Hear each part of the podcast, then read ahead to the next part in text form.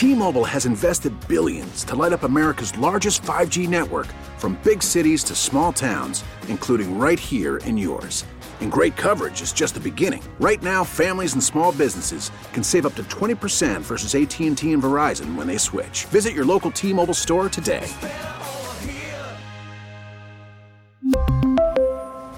Plan savings with 3 lines of T-Mobile Essentials versus comparable available plans. Plan features and taxes and fees may vary. We get it. Attention spans just aren't what they used to be. Heads in social media and eyes on Netflix. But what do people do with their ears? Well, for one, they're listening to audio. Americans spend 4.4 hours with audio every day. Oh, and you want the proof? Well, you just sat through this ad that's now approaching 30 seconds. What could you say to a potential customer in 30 seconds? Let Odyssey put together a media plan tailor made for your unique marketing needs. Advertise with Odyssey. Visit ads.odyssey.com.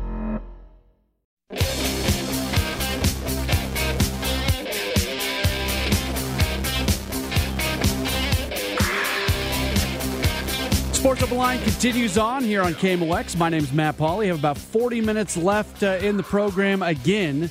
We are raising money for Tree of Hope and Cardinal Glennon Children's Hospital. We've got the text line open. 40 minutes left in Tree of Hope week. And uh, we've got that tactical laser bar, laser tag party. This is an adult thing uh, at 18 North Central. This is not a kids party, but it's a good uh, team building activity. We also have the pickleball party for 20. If you're interested in either of those things, you could throw out a price that you're willing to pay for. Just text me 314 436 7900 and uh, we might get to you uh, later on on that that. Right now, we're happy to go to the Quiver River guest line and uh, welcome in. You can read him everywhere. He just uh, wrote a column uh, for the Washington Post talking a little soccer and looking forward to the 2026 World Cup. Uh, New York Magazine, made uh, MLB doc. He's everywhere, and uh, he's got his Substack newsletter as well. He is Will Leitch. Will, thank you so much for taking some time. How are you? Of course, very well. Thanks for having me, sir. Happy uh, Happy holiday. Yeah, let's. Uh, I just mentioned, uh, and this just uh, posted rather recently. Uh, you wrote for the Washington Post and, and, looked forward to the 2026 World Cup, which will be in North America, mostly the United States. Some of it will be played in Canada and in Mexico as well. I don't want to take too much away from people uh, reading it, but what is it about the World Cup being in the United States and, and being in North America in 2026 that you're really looking forward to? Yeah, you know, I feel like the, the, the games themselves have been pretty terrific here at this World Cup. I think they've been compelling.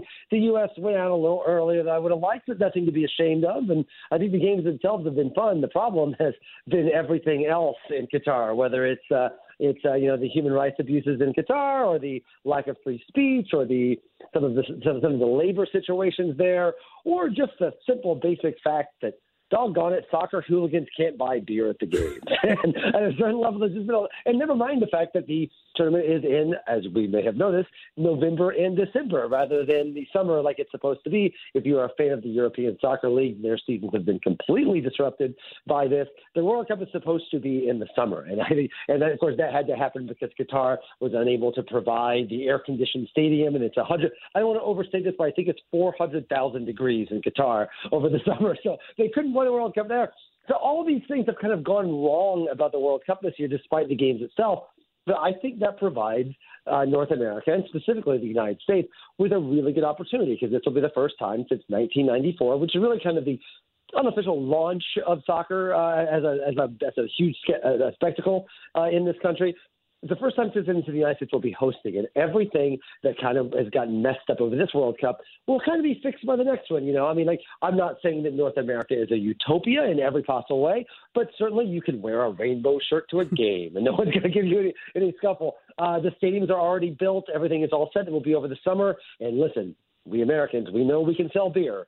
So at a certain level, I I feel like most of the soccer world, as much as they've enjoyed this World Cup, has been kind of frustrated having Qatar. It's all been kind of messed up. No one's really loved being out there. It really sets the United States up to have a great kind of celebration in, I would say, four years, but it's actually three and a half years. So I think it, in the same way that like I, I joked like a rebound relationship. Or I always remember when the Philadelphia Phillies would fire Larry Bowa as their manager, and whoever came in next just seemed like the nicest, most normal guy in the world. I think that is kind of where uh, where where it's setting up for the next World Cup because this has been a great sporting event, but kind of the uh, almost everything off the pitch has not really been ideal or really what they would have wanted. I wasn't planning on talking about this with you, but I thought about just while listening to you, and I want to get your thoughts. How how should we evaluate the job that international governing bodies do whether it's the Olympics, whether it's the World Cup, any any sporting event that goes from country to country to country. You know, we can all sit here in the United States and go, "Man, that should have never been in Qatar." Look at the human rights violations and things like that. Yet we come from a certain place where there's going to be people in other countries that look at the United States and say, "Well, look at some of the stuff going on there. They're, they they should never have anything like this." Like it's a, I think it's a really complex thing to try to figure out how these governing bodies what they should take into account and what they shouldn't take into account when putting these events at, at various places. Yeah, you know, I, and I, I think it is a complicated uh, conversation worthy of having. I'm hardly persuaded, however, that FIFA has ever actually had that conversation. True, yes. I think their their conversation is okay, who's giving us the most money under the table? We'll go there. And I think that's why Qatar has had this year. Russia had it four years ago. And this is not, I agree. I, I think that's a totally fair conversation when it comes to the idea. Like you saw this, frankly, when uh, before the U.S. played Iran, right? With the uh, with the press conference where where certainly some of the American players were saying they would have liked to spoke out a little bit more about some of the human rights abuses, and then you had Iranian journalists saying, "Well, what about this, this, this, and this in your country?" And I think these are fair conversations. I just don't think they're really actually what the people, when they choose these places to go, what they're actually thinking about. Now, FIFA has gone through some reform in recent years, as has the International Olympic Committee, where, where theoretically, moving forward so far, hopefully there's a little bit kind of less internal corruption going on uh, with everything. But certainly, I think that's a fair conversation. I think it's an interesting point to raise I just think you and I are thinking about this more than FIFA or yeah. IOC, the IOC have ever thought about it. I think their thought is where is the most money we can possibly have. And listen, Russia was not ideal four years ago, but it was still like a normal tournament. They had stadiums, they were able to put it together. Qatar has been a never mind, but even putting like human rights aside, uh, if you and clearly Fox Sports has decided to do that during this tournament because they never really talk about it. But uh, putting that aside for a moment, certainly just logistics wise, Qatar has been like a huge, huge headache in every possible way. And again, ask any European team, you know, these billion dollar corporations that own these that own these European teams, they have had absolute this has been a disaster for them to have the tournament in November and December. Never mind in America. I mean, I I love one thing. One of the most fun things about the World Cup for me, it's in the summer. Like we can relax. Other than baseball, it kind of has the feel to itself. Here, there's college football, there's college basketball, there's hot stove for baseball, there's the NFL, there's all these things going on that are not certainly the, to have it during one of the most crowded times in the sporting calendar in North America. I think has really hurt soccer uh, moving forward. I think if I think if they had it over again to do over again, Okay, they probably still use, choose Qatar because they got the most money out of it. but also, I think they're probably not happy with how this went. I I feel dirty for Fox, like when I see the Qatar Airways, uh, you know, banner ads and things. And I know that's not totally some of that is just in stadium signage, but yeah. there's I just see that and it just makes me feel really gross watching it. Yeah, and it's, it's fun because there's a way to do this, right? Like I was, I, I covered the Sochi Olympics. I was there in 2014, and NBC. Listen, they were a corporate partner of the Olympics. They still are, and they and there are things that uh, some of the host countries where that may be going on that they have reporters that they feel obliged to report on, even though it is complex for them because they have financial situations with the IOC and with the host country but there's still always been, frankly, until the last, until Fox Sports took over, there's always been a basic understanding of, okay, but we have to like cover this stuff, right? We're not going to just pretend it's not here. And I think that's what's changed. Fox Sports ran their first. This is uh, four years ago was their first time that they had covered the World Cup, and they did a little bit better in Russia, really, than they're doing this year. At least when it comes to like covering the world outside of the pitch. But it is one thing to be like, okay, we people just want to watch sports and I understand that. And believe me, in the middle of a game, I don't want to get a civics lesson either. like I want to watch sports like everybody else does. It's another thing. So if you want to try to ignore that, I don't think that's right journalistically, but I understand it. It is another thing to do the amount of water carrying that they have done for the regime uh, uh in in this World Cup. I think is a pretty hard thing for a lot of people to stomach. So, uh, and again, I agree. There are plenty of things you could throw back at the United States, but I also think that like in four years, there's not going to be any notion of we can't cover this or we can't cover this. I think you've seen a lot of it at this World Cup. All right, let's get into why we're really having you on. Let's talk about the Cardinals. What was your uh, reaction to the acquisition of Willson Contreras? I think it made a lot of sense. Uh, I think that you know, it was funny at the time. One of the things I was most excited about it was, you know, you kind of saw some of the things that were going around of what the A's were asking for for Sean Murphy, whether it was like Nootbaar and Donovan and Graceffo and maybe Carlson. And I'm like, okay, that's too much. Let's just spend money. And that does seem to make a lot of sense. And uh, but then when you actually kind of see what the A's actually got for Sean Murphy, ultimately it was a lot less than I think that that I that, that I think we thought we'd have to pay. I still do kind of think that you know Contreras not only is he a big bat, I think it's underappreciated how much of a bat he is he's not like one of the best hitters in baseball, but he's definitely one of the best hitting catchers in baseball. You know, that's obviously we've all loved Yadi, but that's something that the Cardinals have been needing for a few years, catching wise. Frankly, considering the offensive defense uh, the Cardinals have gotten out of their backup catcher last year, I'm not entirely the last few years. I'm not entirely sold that they don't need two catchers. they need two catchers going into the into this offseason. So I think that's a great start. It's a great thing to build off of. I do. I am curious what is next, and I didn't really expect them to go after one of the big shortstops. I don't think Dansby Swanson is the right idea. I think you either go big or you just kind of go to the middle. I'm definitely curious to know. You know, a large part of what you're seeing with the hot stove has been waiting for these big free agents to sign, and as you saw with the Murphy trade, you're going to start seeing more trades start to come out. That to me is where the Cardinals need to maybe get involved, particularly when it comes to pitching beyond this year. I think they they feel like they've got the rotation set up for this year, but I mean, it's basically it's, it's basically Liberatore and maybe like Flaherty's free agent after this year, and Wainwright's free agent this year, and Mikolas free agent after this year. There's a lot of questions for that rotation.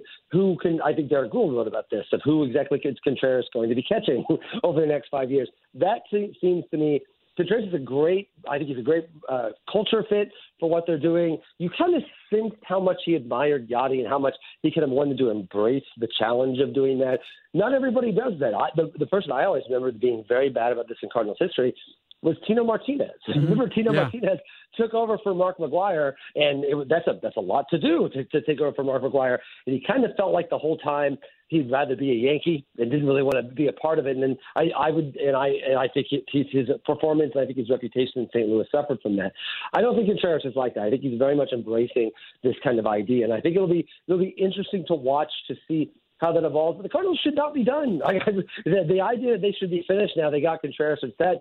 I think that pitching pitching is listen. Cardinal teams are good when they have a lot of pitching. They of top tier pitching. I understand why they didn't get Rodon. He was very expensive. I understand not wanting to go that high. But pitching is like this team is going to rise and fall with this pitching, uh, whether they bring in Contreras or not. And uh, I think there's a lot of questions in that regard. I didn't think like yes, expensive, agreed, but six years, 162 million for a 30 year old. Uh, that comes down to 20, you know, mid 20 million dollars per year. I, I, didn't think that was crazy money for Rodon. I think the bigger concern with Rodon, I don't think the AAV is that high. But I mean, if you realize he was obviously was terrific last year, and if they get if they if Rodon is that guy for the next six years, the Yankees got the steal of the century. The question is is he's very rarely been healthy in his career, and generally speaking, uh, you don't see the people the pitchers that remain healthy into their 30s were generally there are exceptions to this, but generally speaking, we're healthy in the 20s, and and we just haven't really seen that for now. We see what he is like when he's healthy. I don't think it's as crazy of a deal as the Degrom deal, which I have to tell you, of all the deals, to me the Degrom deal feels like the most likely to blow up. I, that that really feels, and that's not nothing against Degrom, who when healthy is maybe I think not only the best pitcher in baseball, he does things that feel like the game is broken because he's so good at it. Uh, but you know, he's not only been very healthy, he started to wear down even the end of last year when he came back. He wasn't really dominant that way. I don't think it's that scary of a contract. But I do think expecting Rodon, this is the nice thing about hitting. This is why you like to bring in hitters. Like you can you can be like, okay, is you can sign Arenado for a long Arenado for a long contract, and you might expect a little bit of decline, but generally feel like you have an idea of what you're getting for the next five, six, seven, eight years. I don't think you can say that with a pitcher. I think you certainly cannot say that with someone like Rodon, who has just had so many injury issues throughout his career until really the last year or so. I mean, Stephen Strasburg is a great example of this, right? Like that contract did not seem particularly insane when they signed it, but it certainly seems insane when he can't pitch. And I think that's the worry about that. To me, I, I don't. I would not want to see the Cardinals now go into you know the uh, Nate Eovaldi era or like this middle middle tier guys that aren't necessarily better than what you have but it does feel like pri- priority wise after this season And even part of this season, starting pitching is the thing I'm more worried about than anything else. Yeah, if, if you're John Mozeliak, you don't want to go into next offseason knowing you have to fill up four spots in your Oh, yeah. rotation. Like you, you, you got to get a spot or two of those filled up before next offseason. Yeah, it, it does feel like this is a, there's a lot of rumblings about uh, potentially Mikolas uh, um, uh, getting extension. Which, for the record, I Mikolas has been great, and I think he's been a fun guy to have in the team. He's certainly had his fair share of injury problems as well, you know he, he kind of just kind of got going kind of healthy really uh, last year after after really a rough two uh, two plus season. So that's what pitching is, right? Pitching is is guys getting hurt out of nowhere and guys you don't expect coming a lot of the way that baseball is now. This is why I'm always wary of any of these long term contracts. I have no problem. You give Justin Verlander as much as you want for two years, but these long term contracts for pitchers, just not really the way pitchers are anymore. And so I, I I think what you're going to have to do, I think what they would like to do is. They'd love to see Liberatore step forward. They'd love to see Graceffo, but they got to get someone that they know they can get innings from. That's why I think they'll they'll extend uh, they'll extend Miles Mikolas. But yeah, the, the worst case scenario is going into next off season and trying to cobble together uh, you know 150 innings from four different guys on the on the market. That's not going to go well. It's not only going to not go well, it's going to be prohibitively expensive, and it's putting people in bad spots. So that's the larger thing. But yeah, Contreras to me, that is exactly the right thing to do. I, I was wary of some people that were going to be trading for Murphy. I, I think you've got, you've got given yourself options at other positions, but uh, really, it, it's still it's still the pitching is, is always a concern. When the Cardinals pitching is good, they win the division, and when it's not, they don't. Look at how when things change at the deadline. The both last the two years, it's because they got their pitching stabilized. That's what the Cardinals need, and that's what they seem to me to be short on. He is Will Leitch. You can read him everywhere. He's also got a book that's going to be uh, coming out in uh, May. Uh, you can always find out what's going on at his uh, Substack newsletter, uh, which he writes for as well. He's just a very, very busy guy. He found time for us. Will, thank you for your time. Look forward to uh, talking to you again real soon. Of course, an, an honor. Have, have a holiday sir. Yep, same to you. That's Will Leitch joining us here on Sports Open Line. When we come back, going to go non-sports for for just a moment. It's a Friday night. We're going to have a little bit of fun. I walked into work today. My left leg was kind of soaking wet, and the uh, the dominoes that were pushed down to get to that point of me walking in. I think it's a funny story. We'll get your thoughts. I'll tell Matt Pajeski. We'll, we'll see what he has to say. And I may have a lawsuit on my hands, too. I'll explain all that coming up. Sports Open Line on KMOX.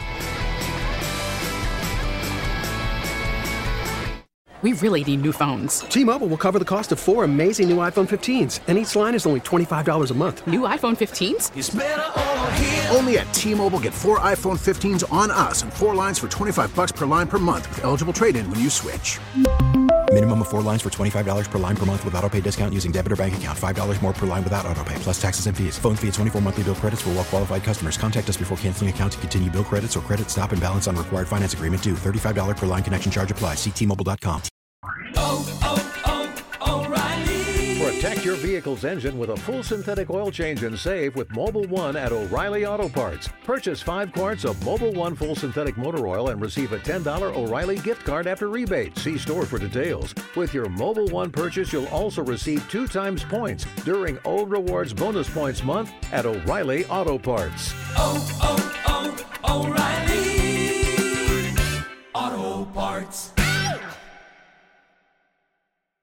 We get it. Attention spans just aren't what they used to be heads in social media and eyes on Netflix. But what do people do with their ears?